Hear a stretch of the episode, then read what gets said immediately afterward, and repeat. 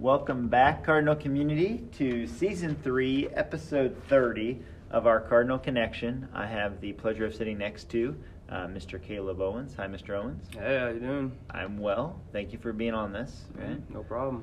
Uh, Mr. Owens, uh, what role do you serve in at Southport Middle School, and how long have you served in that role?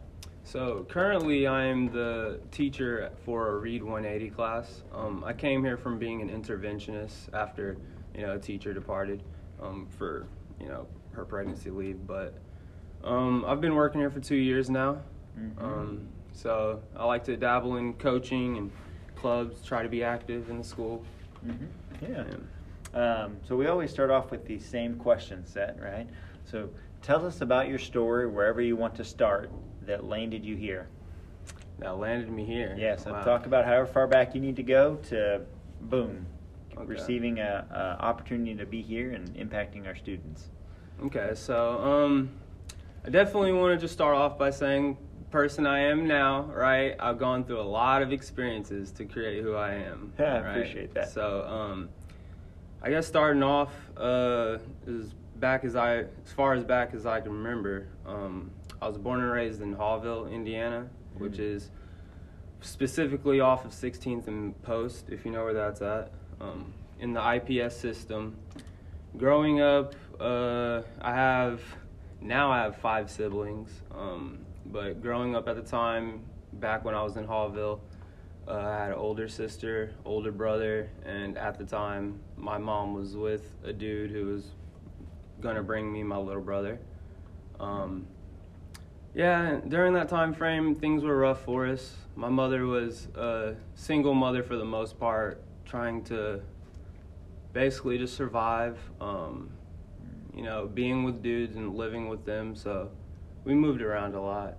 Um, but she always tried to keep us out of trouble. Um, so we did what we could, but we had a lot of uh, freedoms, a lot of a lot of space to do what we want. So me and my brothers, uh, we got in trouble a lot.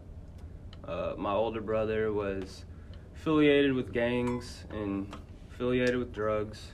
Um, and so, towards the end of our time living in Haughville, uh, my mother's boyfriend at the time, who, like I said, would become the father of my lo- younger brother, um, he was getting abusive, and there was a lot of police situations that were occurring and stuff. So, Right. ultimately, my mother decided to leave from that situation, and we ended up moving to Speedway, Indiana.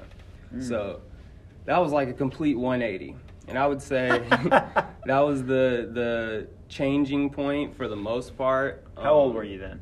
so that was fourth grade Okay, when i was in grade. fourth Yeah, grade so fourth grade, you're in fourth grade and you're moving to Speedway. Yeah. Okay, keep going. Sorry to interrupt you. so moving to speedway as someone who's coming from an ips system where you get into fights every you know i'd, I'd probably say when i was in ips i'd probably got into like three to four fights maybe five fights while i was at school you know that's not including things that were going out going on outside of school um, so going to Speedway now it's a completely different environment. There's not really anyone who wants to fight. No one's trying to create problems like that. And so with that being said, me coming from that background, I was the person that was instigating things when I was in Speedway.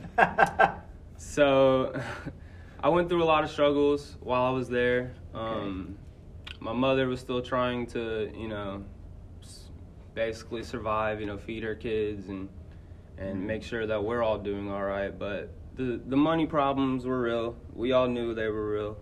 Um, and eventually, she ended up moving to Ben Davis area because of expenses. Right, Speedway is a little bit more of an expensive place, so we moved to Ben Davis. Um, and Ben Davis, in the area that we were living, was not the best of areas. Um, so we kind of all dived back into that lifestyle that we had left when we left IPS. Mm. Um, with that being said, um, that was when the time frame I met you and I met you know Isaac and all that stuff. Oh, Mr. Hughes, yeah. Yeah, during that time frame was the same time frame that I was going back to hanging out with gang members. I was hanging out with a lot of people affiliated with MS-13, um, and I was selling drugs and doing drugs myself Mm. while I was in middle school. Mm. and my older brother at the time was also on the Ah. same track. Yeah. And so, uh, you know, one thing I would say that kind of kept me somewhat centered was sports. You know, Mhm. Yeah, I was playing football. Yeah, I was playing football, and when I was in middle school, I did wrestling. And so that kept me to the point where I knew I at least had to get good grades so I can continue playing sports. And so um, that I would say that kept me going when I was in middle school. Um, and we reached a, a low point when I was in middle school. Um, at the time, we had over 11 people living in a three bedroom house. Um, and there were a lot of nights that, I don't know, I tried to like not be there, Mm. but moving forward, um, my older brother got locked up. He got sent to jail. I'm Mm. sorry. No, no, Kaleb. I appreciate you sharing this. Like, yeah. I usually don't like to open up about these things, but um, I think it's important to share. You know, Yeah, see where. I'm at now. People need to hear stories like this. Yeah. So my older brother got locked up, and he had gotten sent to jail. And when he was in jail, he went to Martinsville area, which is not the best of areas for, you know, I'm mixed for people who can't tell. So like, Yeah. you know, being in Martinsville, if you're mixed, you're basically black.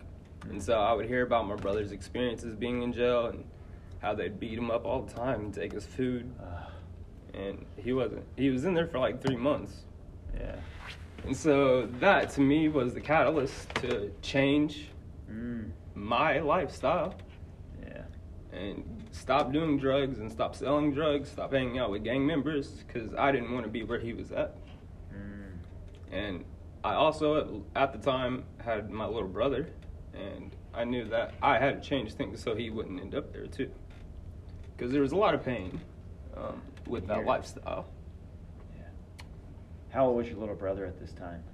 So we were eight years apart. So he was like seven or eight at the time because I was like 14, Oh, yeah, so 13, he- 14. So he's in second, third grade. Yeah. Right. Maybe maybe fourth. Um, so gotcha. Okay. And, and so, like, also going back, I said that his father was pretty abusive. So he was no longer around. He was locked up too at the time. Oh, So okay. With him not being there and all of my siblings basically all doing their own things, and a lot of those things not including following the law, right? Mhm. And my mom at the time, God bless her soul, she was stressed. And so at I'm the sure. time, she like. Worried about you, right? Has a brother or her son Yeah. in Martinsville, and so yeah, keep going. I mean, I do want to say that, like, I love my mother, and she's a fantastic mother. But at the time, you know, and I have a lot of empathy for her. I understand, but she would go to work, and then she would come home and like just sit in the car for three hours because she didn't want to come inside because it was so chaotic in our household. Uh, So, uh, and food was usually an issue. So I would say, like, throughout middle school, a majority of my meals came from stealing from the gas station. uh, And, uh, yeah, that's why I was super skinny when I was in middle school, if you remember. oh yeah, I remember you, Kaleb. And when I met Did Isaac, you steal that speed at that speedway there, right off of Lynhurst? basically daily. Then- Yeah, I'm so, I'm laughing about it, but I uh, there were always there were always rumors of like our kids stealing Yeah. stealing fruit from that speedway. So Yeah, absolutely. So, and I met Isaac at the time, and this is a person at least once a week who was giving me a free meal, right? So, yeah, that's what strengthened our relationship. Um, Mhm. But moving forward, uh, during my sophomore year, like I said, that was the time that I finally was like, I want to improve. I don't want to go down the path that my brother went down. Yeah. And I want to be a role model for my little brother. Gotcha. Because we never really had any role models. I mean, my father, he he was a good father. He was a good disciplinary father, but financially, he was not responsible. And Yeah. so he was homeless for a majority of my life. Um, Gotcha. And when he wasn't homeless, he was living with us. But my parents were divorced, so it created a lot of problems in the household. Having a divorced couple and your dad sleeping on your couch, and at that time frame when there was 11 people in our house, uh, me and him shared a twin-sized bed in, our, in my bedroom. So it was an interesting time frame. But you know, honestly, I always say this looking back on it, I wouldn't trade that time frame for anything because I had all my family in one spot. And now looking Yeah. back, I don't, I mean, I see my mom probably once a month. Yeah. And other than that, it's like occasions, you know, Thanksgiving, Christmas, stuff like that. So, Gotcha. uh, so we left Ben Davis area. Um, when I was a sophomore, I went back to Speedway.